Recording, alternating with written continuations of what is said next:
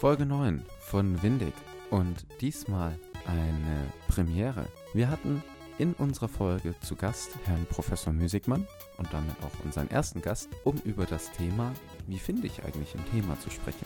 Am Ende sind 30 Minuten Frage und Antwort, Insights und Hintergründe zu Prüfungs- und Abschlussarbeiten rausgekommen. Wir wünschen euch ganz viel Spaß und würden uns über euer Feedback freuen. Schaut gerne bei Instagram oder auf unserer Website vorbei. Das Ganze findet ihr wie immer in den Show Notes. Und jetzt viel Spaß mit Folge 9 wie finde ich eigentlich ein Thema, Herr Musikmann? Wir haben heute unseren ersten Gast in unserer neunten Folge. Heute mal ein etwas theoretischeres Thema. Heute geht es um das Thema, warum ist oder wie finde ich ein Thema für meine Abschlussarbeit. Betrifft natürlich sowohl Wirtschaftsinformatiker als auch Nicht-Wirtschaftsinformatiker, aber wir haben uns gedacht, dadurch, dass wir relativ viele Leute haben, die studieren, sehr viele Zuhörer haben, die studieren, haben wir uns mal gedacht, wir holen uns unseren oder meinen noch Professor und Toms ehemaligen Professor mit dazu, den Herr Professor Müßigmann. Und da darf ich auch gleich an Sie übergeben. Stellen Sie sich doch einfach mal kurz vor. Mhm. Ja, mein Name ist Nikolaus Müßigmann. Ich, ähm, wie gesagt, bin an der Hochschule Augsburg, habe dort eine Professur im Bereich Wirtschaftsinformatik. Meine Schwerpunkte dort sind Geschäftsprozess, Automatisierung, das Thema Analytics und alles, was so um das SAP-System herum als Anwender und als Customizer passiert, das sind so meine drei Schwerpunkte, die ich in der Lehre vertrete und wo es dann natürlich auch immer äh, Möglichkeiten gibt, äh, eben auch Abschlussarbeiten zu machen, beziehungsweise auch Projekte durchzuführen. Wir haben schon in einem unserer ersten Podcasts uns damit befasst, welche Fächer man denn wählen soll, weil wir standen ja dann auch äh, vor der spannenden Frage, studieren wir Informatik oder Wirtschaft? Und vor allem haben wir uns dann die Frage gestellt, sollte man einen Master in Wirtschaftsinformatik machen und für wen ist das denn am besten? Jetzt habe ich in das Pad reingeschrieben, warum ist jetzt das Thema relevant, was wir heute haben. Es gibt ja viele Arbeiten, nicht nur Abschlussarbeiten. Ich habe meine Bachelor- und Masterarbeit schon abgegeben. Der Lukas ist gerade mittendrin in seiner zweiten großen Abschlussarbeit, beziehungsweise läuft darauf zu. Vielleicht kommt noch die Promotion oder noch das ein oder andere Paper dazu. Aber also jetzt ganz basic, um ins Thema locker einzusteigen, wo finde ich denn für Wirtschaftsinformatik zurzeit die besten Themen? Ja, das ist sicherlich eine interessante Frage. Ähm, ich denke mal, wenn ich es jetzt aus meiner, aus meiner Sicht äh, sehe, wir haben natürlich an der Hochschule so die, die eine starke Praxisorientierung. Das heißt, Themen ergeben sich sicherlich dadurch, dass es auch Kontakte gibt äh, zu Firmen, also auch aus dem äh, Bereich heraus, dass man äh, sich durch die, ja, durch das Praktikum oder vielleicht auch durch äh, Werkstudententätigkeiten eben in Firmen schon ähm, mit bestimmten Themen auseinandersetzt. Äh, das ist sicherlich, also wenn ich bei mir schaue, sind wahrscheinlich 80 Prozent der Arbeiten, die laufen eben als äh, externe Arbeiten, wo die, der, der Themenvorschlag quasi auch äh, von extern kommt und wo wir dann eben gemeinsam das äh, so schärfen, dass daraus halt auch eine, eine wissenschaftliche Arbeit wird. Ansonsten inhaltliche Themen kann man sicherlich entlang dieser, dieser Veranstaltungen auch finden. Also wenn es äh, jetzt in meinem Fall ähm, die, die äh, Wahlpflichtfächer oder eben auch die, die Pflichtfächer, wo es immer auch darum geht, da sind manchmal eben auch äh, von, von der Praxis ähm, Vorträge eingebunden, wo auch Impulse entstehen. Also es kann, kann vielfältig sein. Bei anderen Kollegen vielleicht äh, im, im Umfeld, die stärker forschungsorientiert vielleicht auch arbeiten, da hat ja die Hochschule in den letzten Jahren auch einiges dazu genommen. Ja, das Thema Drittmittel äh, ist da ein, äh, ein, Schwerpunkt. Und da entstehen natürlich auch äh, in den Forschungsarbeiten entsprechende äh, Themen. Also so ganz äh, klar zu sagen, guck mal, man soll da reingucken, da reingucken oder da reingucken, äh, das ist, glaube ich, schwierig. Ja, das ist, ähm, denke ich mal, ein Stück weit auch individuell. Also ich mache es persönlich so, dass ich auch, ich habe keine Liste von irgendwelchen Themen, also da, da, sammelt sich jetzt nichts, wo ich sage, da kann man jetzt aus der Liste sich bedienen, sondern ich gehe oft eben so her, dass man sich zusammensetzt, äh, auch ähm, ein bisschen durchspricht, was sind denn eigentlich die, die Schwerpunkte beim Studierenden und dann kann man da entlang meistens auch ein Thema identifizieren und das Thema auch, äh, auch äh, ja, irgendwie ausformulieren. Okay, also wenn ich das mal kurz zusammenfassen darf, würden Sie empfehlen, beziehungsweise ist auch so Ihre Erfahrung, dass man das am besten mit dem Studierenden gemeinsam macht in einer kurzen Session, vielleicht mal eine halbe Stunde, Stunde zusammensetzen und dann halt die Interessen der Studierenden irgendwo auf den Tisch legt und dann gemeinsam schaut, welche Themen gibt es, die diesen Interessensbereich vertreten und dass man da dann versucht, eben eine Forschungsfrage zu formulieren oder zwei Forschungsfragen zu formulieren, ein Thema rauszuformulieren und dann eben eine Arbeit darüber schreibt. Ja, das ist manchmal eben so ein iterativer Prozess, dass man einfach mal schaut, wo sind generell ähm, vielleicht Interessensgebiete, also in, in, welchen, in welchem Themenbereich. Äh, und äh, dann sage ich meistens eben mal sich ein paar Gedanken, dass der Studierende ein paar Gedanken dazu macht. Wie würde denn, was, was könnte er denn da machen? Was, äh, wie könnte das äh, eben ja von dem, von dem, von der Problemstellung ausschauen?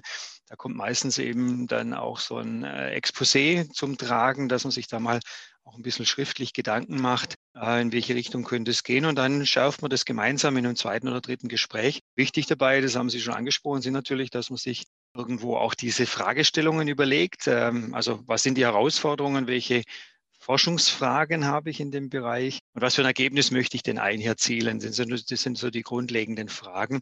Und dann kann man das eigentlich ganz gut eingrenzen und kriegt dann relativ schnell auch einen roten Faden durch die Arbeit. Ich glaube, man merkt auch schnell, wenn man sich für Wirtschaftsinformatik interessiert, dann hat man ja ein paar gewisse Fächer, die einem mehr gefallen als andere Fächer. Und dann gibt es da ein paar Schlagworte, wo man persönlich ein Interesse da hat, um dahinter zu sein. Und ich denke, da findet man dann auch schneller in ein Thema rein, hat mehr Interesse daran, eine gute Arbeit zu schreiben oder mehr Interesse auch sich tief in das Thema einzuarbeiten, als wenn man jetzt überhaupt kein Interesse an diesem Schulfach oder Unifach hat und dann einfach nur die Prüfung rumbekommen möchte. Aber so denke ich, dass man aus der Historie, den Fächern auch gut was ziehen kann. Ich denke, wenn die Zuhörenden jetzt mal auf der Suche nach Themen sind, nehmt mal die Fächer, die euch gefallen und schaut euch, welche Begriffe taugen euch und welche Professoren sind da an der Hochschule, die euch da begleiten könnten bei einer Abschlussarbeit. Ja, das ist sicherlich ein guter Ansatz. Also ich, ich denke, wenn man jetzt so eine Abschlussarbeit macht, dann soll es wirklich auch ein gewisser, ja, ich sag mal, Spaßfaktor muss auch dabei sein. Und eben, wenn ich Interesse dann habe, dann bin ich motiviert und dann äh, kommt auch was dabei raus. Und letztendlich, äh, wie gesagt, wenn man jetzt nicht eine, wenn ich jetzt nicht eine starre Liste habe, wo ich sage, das möchte ich abgearbeitet haben, weil es eben Teil von meinem Forschungsprojekt ist, dann ist man als, als, als Professor auch ein bisschen freier und kann sich da wirklich auch auf diese Wünsche und, und ja, und vielleicht auch Neigungen beim Studierenden ein bisschen einlassen. Natürlich muss das irgendwo wenn ich jetzt von mir ausgehe, auch im Rahmen von diesen Schwerpunkten, die man selber vertritt, dann eben sein, weil sonst ist auch die Betreuung ein bisschen schwieriger. Ja, wenn das jetzt Randgebiete sind oder Gebiete, wo man jetzt selber vielleicht nicht so die große inhaltliche Kompetenz hat, da ist eine Betreuung natürlich nicht ganz so einfach.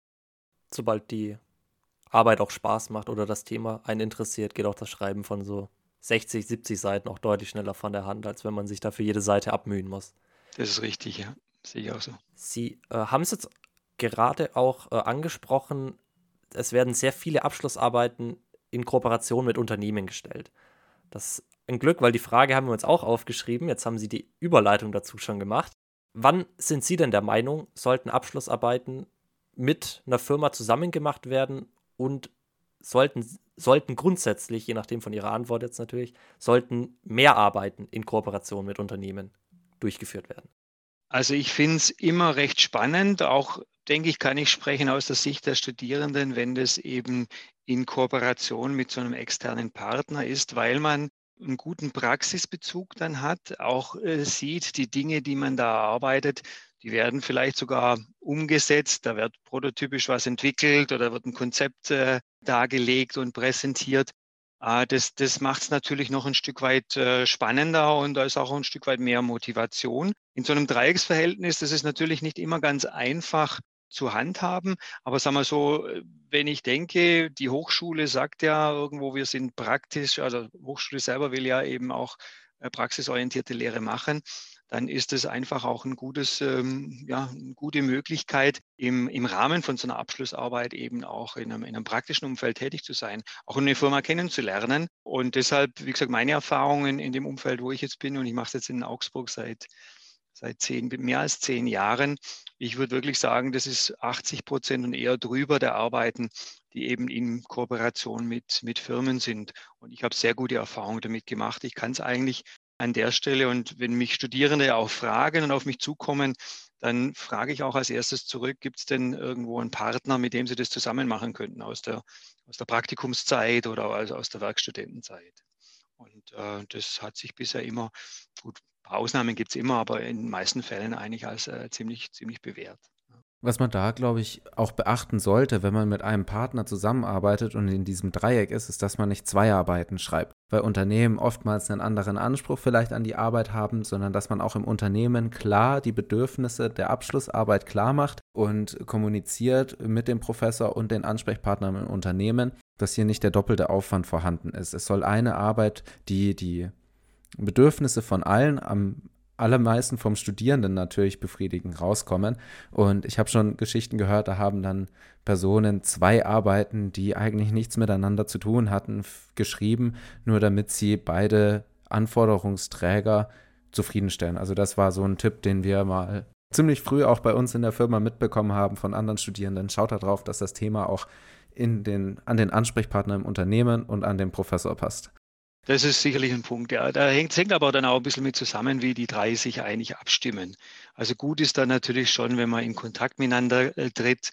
Natürlich aus der Sicht von, von der Hochschule, also die, das ich dann auch vertreten würde in dem Dreiecksverhältnis, geht es darum, da muss eine wissenschaftliche Abschlussarbeit, es muss eine wissenschaftliche Abschlussarbeit sein. Die Gefahr bei so einer praktischen Arbeit ist, dass sie eher in so eine Projektbeschreibung abdriftet. Ja.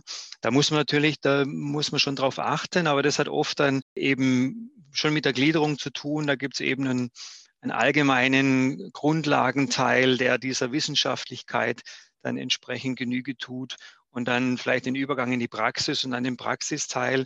Und da ähm, geht es dann halt wirklich auch an diese Ergebnisse, die die Firma dann erwartet. Natürlich sind Erwartungshaltungen da, aber ich glaube, das Spannungsfeld, das kann man schon ganz gut ganz gut in den Griff bekommen. Aber ja, das kann ich nachvollziehen. Die Gefahr besteht durchaus, äh, dass, dass da Dinge passieren, also speziell dann im Umfeld eben, wie gesagt, diese, diese Wissenschaftlichkeiten, wissenschaftliche Methoden, da legen manche Firmen natürlich weniger Wert. Aber auch das sind, das sind ich aus meiner Erfahrung eher Ausnahmen. Also ich denke, dass man das als, als Dreierteam, äh, wenn der Wille da ist, ganz gut, äh, ganz gut hinbekommen kann.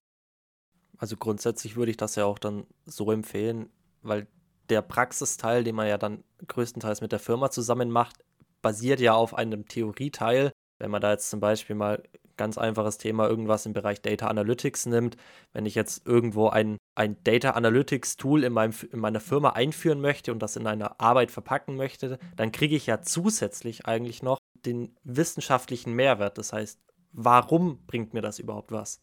Und dann kann ich mir vielleicht tatsächlich auch basierend darauf irgendwelche Vorteile definieren, dass ich sagen kann, ich möchte ein Self-Service Analytics in meiner HR-Abteilung einführen. Das alles als HR-Abteilung zu recherchieren, wäre unfassbar viel Aufwand. Das source ich quasi aus als Abschlussarbeit, kriege dadurch sowohl ein Self-Service Analytics-Tool in meine HR-Abteilung als auch die Theorie, warum ist das gut oder vielleicht sogar am Ende, warum macht das vielleicht keinen Sinn. Und ich glaube, wenn man das gut kommunizieren kann, dass man eben nicht nur quasi reine Theorie versucht in eine Praxis zu bekommen, sondern auch, dass die Praxis aus der Theorie oder von der Theorie lernen kann und die Theorie auch braucht. Ich glaube, das könnte dann auch diese wenigen Prozent, die quasi eigentlich nur eine, eine Projektbeschreibung mehr oder weniger wollen, dass man die damit nochmal überzeugen und abholen kann. Mhm. Ja, es kann auch, ich, mir fällt gerade so, so, ein Fall ein, kann auch sein, dass man einfach sagt, wenn von außen jemand kommt, der eben so die Außensicht ins Unternehmen bringt, der auf bestimmte Themen mal un, unvoreingenommen schaut und das auch vielleicht mal in so, einem, in so einer Arbeit niederschreibt, das kann durchaus auch äh, hilfreich sein. Also ich hatte da vor, vor ja, zwei, drei Semestern eine Arbeit, da ging es um äh, um das Thema Homeoffice. Ja, das war noch vor Corona. Und äh, es war bei einem relativ traditionellen Unternehmen, das da sehr, sehr eher konservativ aufgestellt war. Die Arbeit war fertig und dann kam letztes Jahr im Frühjahr eben die Corona-Zeit und die waren sehr dankbar für die, für diese Analysen, die da waren, weil sie konnten im Prinzip Teile davon sehr schnell nach umsetzen. Also da sind, da sind äh, auch für die Unternehmen ist da natürlich ein großes Potenzial da. Äh, ich sehe, ich weiß es aus meiner äh, eigenen äh, Zeit in der, in der Wirtschaft. Ich war da auch im Bereich von, von Projekten unterwegs. Ja, und man hat eine Projektliste, ein Budget und irgendwo ist die rote Linie. Und manches bleibt halt liegen. Und das, was liegen bleibt, da sind durchaus interessante Themen dabei, die man auch in so einer Arbeit bearbeiten lassen kann. Also das ist auch ein Mehrwert auf jeden Fall für, für ein Unternehmen. Wenn ein Unternehmen offen ist, man muss natürlich betreuen, kostet Aufwand, aber in den meisten Fällen äh, kann man das, was dann zurückkommt, auch entsprechend verwerten. Also das ist wirklich eine Win-Win-Situation. Ich komme jetzt mal mit einer richtig starken Überleitung und zwar zu den roten Linien und der Korrektur, ähm, um hier auch nochmal von dem Inhaltlichen jetzt mal auf die, das wissenschaftliche Arbeiten zu kommen. Äh, wo wird denn am häufigsten der Rotstift sozusagen angesetzt? Was sind so Common Mistakes, häufige Fehler und vor allem, wie kann man die proaktiv denn am besten vermeiden, wenn man so eine Arbeit schreibt und sich mit dem Thema befasst? Wir hatten ja schon das Thema Praktik, äh, Projektbericht angesprochen, dass man sich da vielleicht noch ein paar andere Fehler äh, vermeiden kann.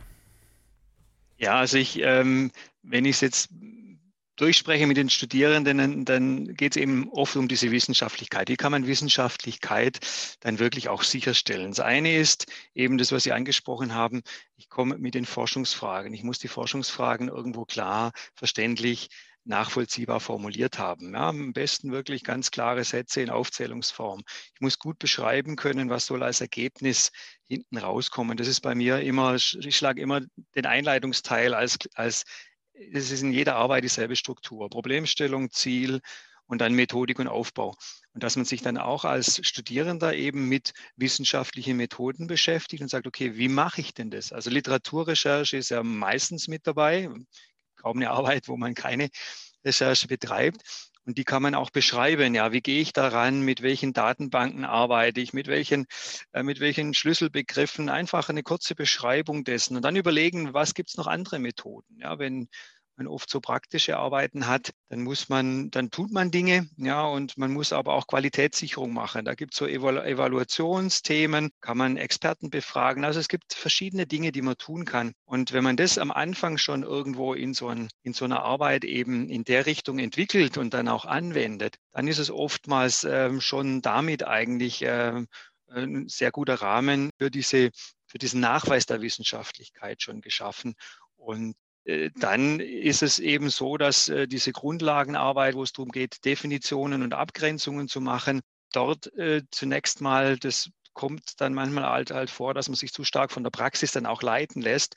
Der Grundlagenteil ist eben losgelöst von dem ganzen praktischen Thema. Da geht es darum, die Domäne zu begreifen, die Begriffe zu begreifen, die auch darzustellen. Und wenn man das berücksichtigt, dann ist eigentlich, dann gibt es diesen Rotstift an der Stelle ganz, ganz selten. Ja.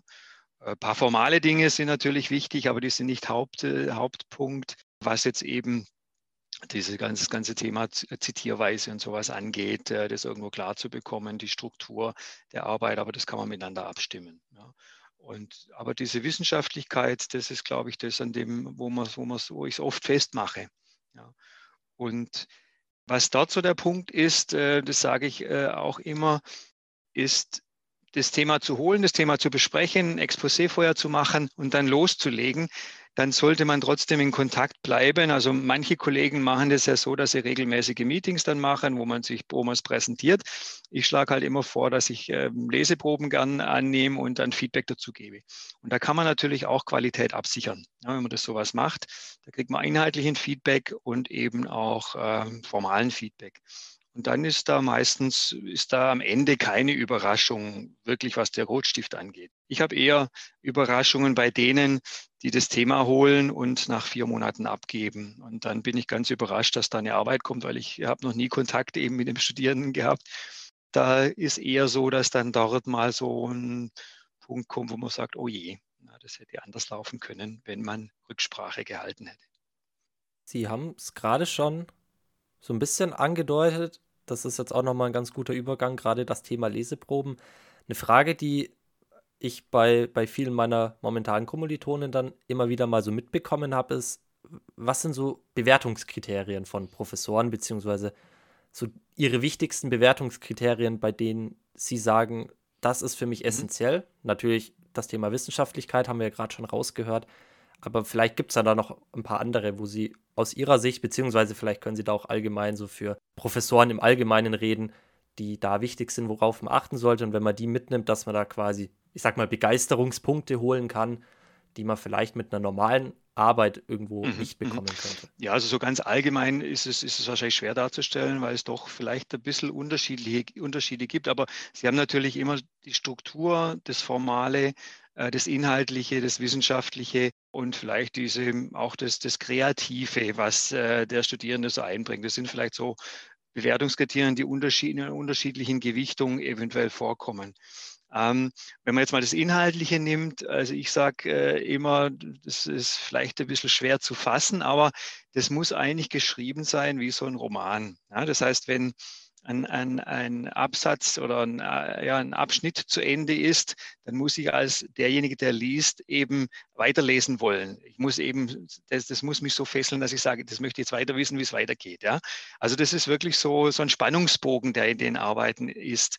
Und ein Spannungsbogen geht auch, kommt auch dadurch zustande, dass man, wenn man zum Beispiel jetzt diesen Grundlagenteil hat, die Begriffe, die, die, die Abgrenzungen, wenn man das definiert hat, dass man diese Überleitungen zwischen den Kapiteln eben auch schön, schön äh, hinbekommt. Äh, mal wieder eine Zusammenfassung macht, den Leser praktisch nochmal abholt. Was haben wir jetzt alles gehört? Und dann eben das äh, zusammenbindet mit dem nächsten, was kommt, auch darauf achtet. Äh, also was ich zum Beispiel immer schlecht finde, ist, wenn das, äh, wenn solche Überschriften hintereinander kommen. Eins, erstens 1.1, 1.2, 1.3 und dann geht es sofort in die Tiefe das ist ein schlechter Stil, weil ich nicht herangeführt werde in irgendwelchen Dingen, sondern sofort irgendwo in sehr Detail, äh, Detailausführungen oder sowas bin. Und ich sage den Studierenden auch immer, wenn sie die Arbeit schreiben mit dem Kenntnisstand, den sie haben, dann versteht es wahrscheinlich kaum jemand so richtig, weil das einfach zu detailliert ist. Auch jemand wie ein Professor, der, der im Prinzip vielleicht Wissen hat,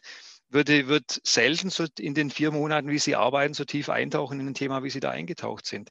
Das heißt, das Beschreiben der Arbeit muss immer irgendwo sein, ich gehe einen Meter zurück und schaue, was ich da noch sehe von der Arbeit und das beschreibe ich. Und die ganzen, also die Details, die, die irgendwo notwendig sind, da kann man immer auch mit dem Anhang spielen. Also ich mag es zum Beispiel auch nicht, wenn ich lese, wenn ich da sehr weit tief eintauche und mich da irgendwo verliere in ganz, in ganz äh, tiefen Details und nicht mehr zurückgeholt werde. Das möchte ich dann lieber vertieft haben irgendwo im Anhang, da kann ich mich bewusst dafür entscheiden, da reinzulesen. Also das ist auch so dieser, dieser Stil, dieser Schreibstil, was so eine Arbeit letztendlich auch wirklich sehr rund macht. Also wenn die Arbeit am Ende nach der Abgabe ein Spiegel-Bestseller ist und auf Platz 1 ist, dann kann man sagen, hat man ja. eine gute Arbeit verfasst. Dann ist sie zumindest dann ist es spannend. spannend, aber auch wahrscheinlich auch sehr gut. Ja. Genau. Jetzt haben wir über die Bewertungskriterien gesprochen. Bachelorarbeit werden die ja rausgelegt, Masterarbeit werden die rausgelegt, ist ja praktisch eine Iteration, die man hat. Persönlich bin eine Person, die auch mal bei einer Klausur in eine Einsicht gegangen ist, um zu schauen, weil ich nicht äh, verstehen konnte, wie ich zu der Note gekommen bin. Man kennt das jetzt ja so oder so von Studierenden. Die einen sagen, okay, nehme ich mit, egal was da kommt, und danach schaue ich es mir nie wieder an. Aber bei so Abschlussarbeiten ist es ja schon etwas Größeres und da wollte ich persönlich fragen, wie viele Studierende denn bei einer Abschlussarbeit vor allem in die Einsicht kommen und sich das dann ganz nochmal anschauen, vielleicht auch nochmal diskutieren oder über die Bewertungskriterien Gedanken machen, wenn die Abschlussarbeit abgegeben ist.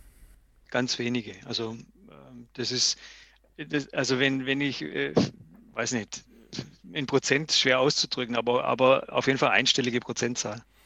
Also es kommt ganz selten vor eigentlich, dass, dass ich Feedback gebe. Würden Sie es empfehlen, dass man nochmal reinkommt? Also wenn ich, wenn ich angefragt werde, werde ich auf jeden Fall, spreche ich drüber. Wir machen es jetzt, jetzt würde ich es online machen, ansonsten auch durchaus in, in, einer, in, einer, in einer, Sprechstunde. Und äh, da habe ich, ich habe einen Be Bewertungsbogen, den gehen wir dann einfach durch und äh, ich, ich gebe dann Feedback. Aber wie gesagt, das wird ganz selten angefragt. Okay. Vielleicht benote ich auch zu, vielleicht benote ich zu gut. Für alle, die an der Hochschule Augsburg sind, das ist vielleicht ein Tipp.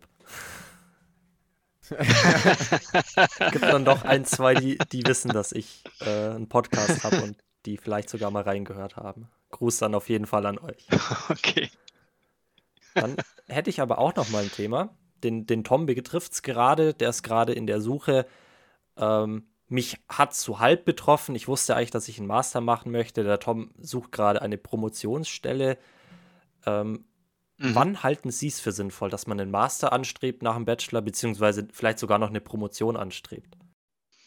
Ähm, ist es wann jetzt, äh, auf was wäre das bezogen? Auf einen äh, Zeitraum oder äh, also ist es wirklich ein, möchte ich, gehe ich zunächst mal in den Beruf und äh, mache äh, Berufserfahrung und gehe dann, äh, mache dann Master oder mache ich es gleich im Anschluss an das Bachelorstudium? War das die Frage? Ja, auch. Und die Folgefrage wäre dann so ein bisschen, was sind so ja, Charakteristika, die ich dann mitbringen müsste, würde ich zum Beispiel eine Promotion anstreben. Mhm, okay. Also beim, wenn ich jetzt die Frage gestellt bekomme, soll ich eigentlich gleich einen, äh, einen Master machen nach dem Bachelor?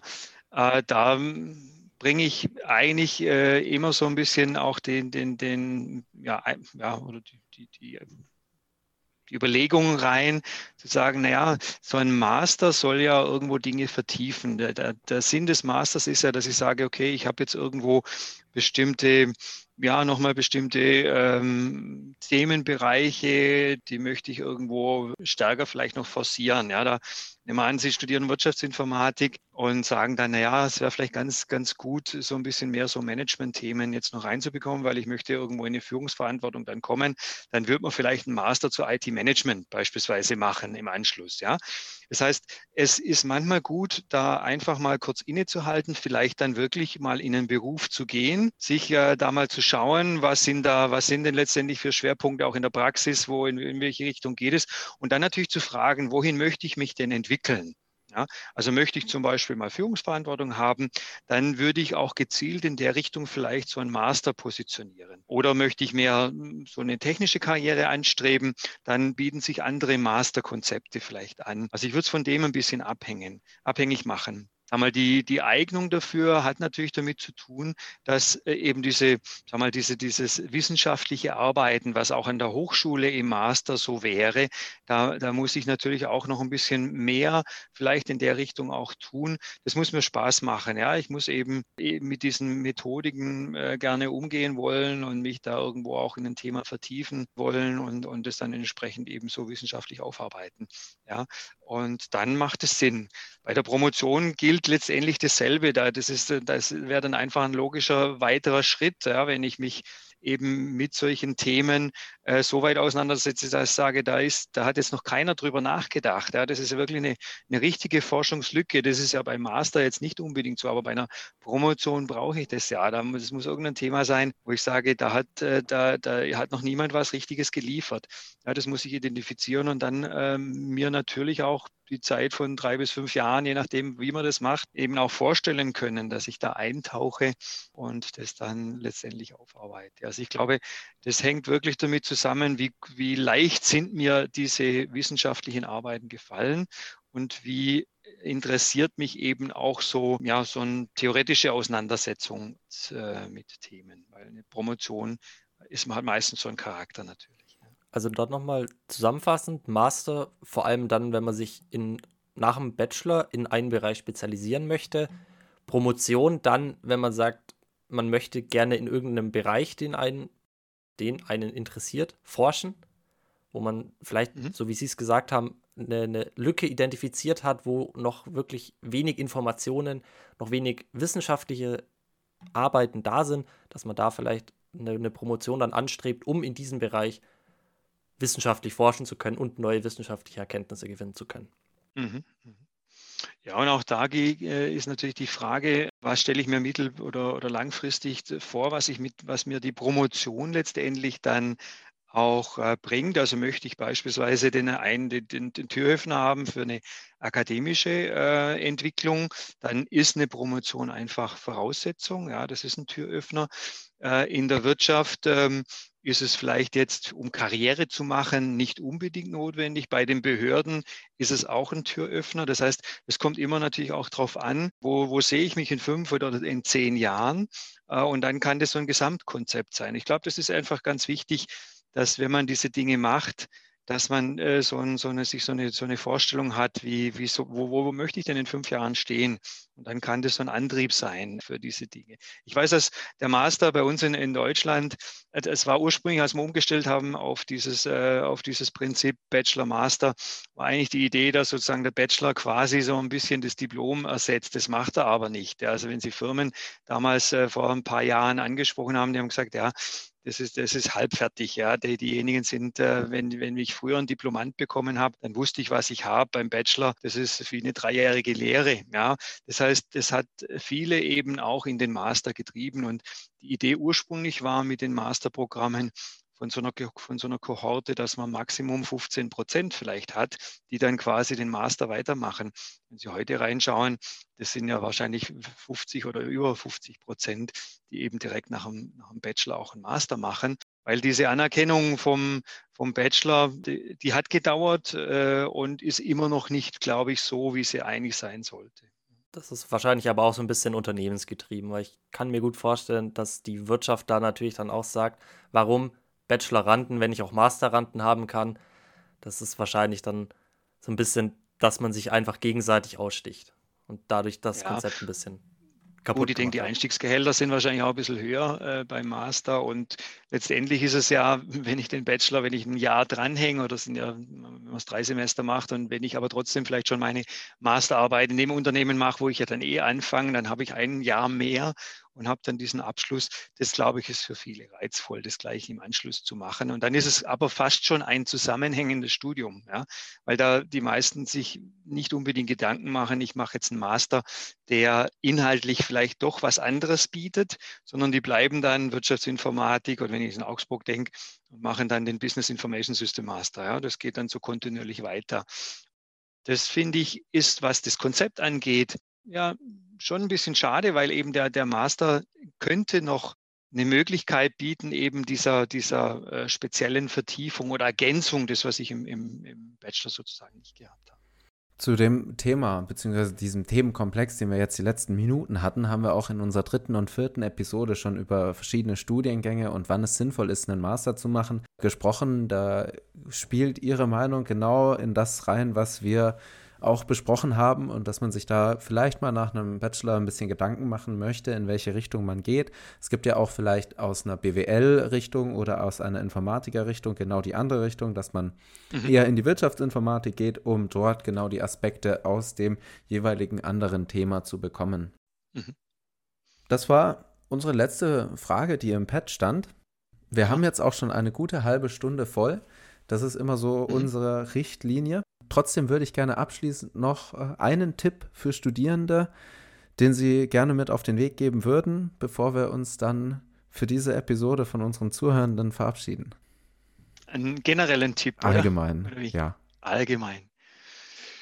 Ja, ich denke, das, das Wichtigste ist einfach, äh, die, sich ja diese Motivation zu haben, sich irgendwo mit diesen Themen auseinanderzusetzen, Spaß auch zu haben, wirklich ein, ein, ein, ein, Studium zu wählen, nicht äh, vielleicht äh, aus, der, aus der Perspektive zu sagen, da kann ich mal ganz schön viel Geld verdienen, sondern wirklich zu sagen, wo liegen denn, wo liegen denn meine Interessensgebiete und sich dann da auch einzubringen und vor allen Dingen wirklich auch aktiv dabei zu sein und aktiv Dinge voranzuschieben. Das ist immer, also als, als Professor ist es, äh, wenn man ja gerade in der Zeit, in dieser Online-Zeit manchmal dann in den Veranstaltungen ist, da ist es noch schwieriger, jetzt irgendwo in einen Dialog zu kommen, wie es vielleicht in, im Hörsaal schon ist. Deshalb denke ich einfach, äh, sich aktiv einzubringen, äh, äh, und dann einfach das meiste oder das Beste da, da rauszuholen, dann denke ich, ähm, macht es insgesamt auch am meisten Spaß. Also wenn ihr bei Episode 9 von unserem Podcast über Wirtschaftsinformatik seid, dann könnte Wirtschaftsinformatik ja in Summe auch was für euch sein. Schaut euch da gerne auf der Hochschulseite mal die Studiengänge an. Lukas ist noch an der Hochschule, ich war da auch. Ähm, schaut vielleicht bei euch in der Umgebung mal die Wirtschaftsinformatik-Studiengänge an. Und dann bleibt mir nur noch zu sagen, vielen, vielen Dank für die Zeit, für die äh, halbe Stunde und die sehr, sehr guten Antworten auf unsere Fragen. Es hat sehr viel Spaß gemacht, war eine sehr schöne Episode. Und von meiner Seite gibt es dann noch Ciao und äh, Tschüss an die Hörer und gerne noch ihr beiden, an Sie beide, Entschuldigung, äh, ein, ein Schlusswort in, an die Zuhörenden. Also, ja, ich, machen Sie ruhig. Von, von mir auch vielen Dank für die Zeit natürlich. Es ist in meinen Augen nicht selbstverständlich und äh, war auch sehr interessant für mich, der natürlich gerade noch im Master selber sitzt. Und ich hoffe, ich kann das Ganze dann auch dementsprechend aktiv noch anwenden und würde Ihnen jetzt das letzte Wort überlassen. Ja, ich darf mich auch bedanken, dass ich da Gast sein durfte in dem, in dem Podcast. Es hat mir Spaß gemacht, viel Spaß gemacht. Äh, ich denke, äh, es ist immer gut, auch da vielleicht äh, ja, die, diese, diese Seite aus, aus der, aus der Lehrerinnen-Sicht auch äh, einzubringen. Freut mich, dass ich die Gelegenheit hatte und ich hoffe natürlich, dass ich da ein paar Impulse auch setzen konnte und äh, freue mich natürlich über jeden, der auch an der Hochschule Augsburg dann zum Studium oder zum, zum Bachelor- oder zum Masterstudium kommt. Dankeschön. Vielen Dank euch und bis bald zur nächsten Folge, wenn es wieder heißt Windig, Lukas und Tom sprechen über Wirtschaftsinformatik und Digitalisierung.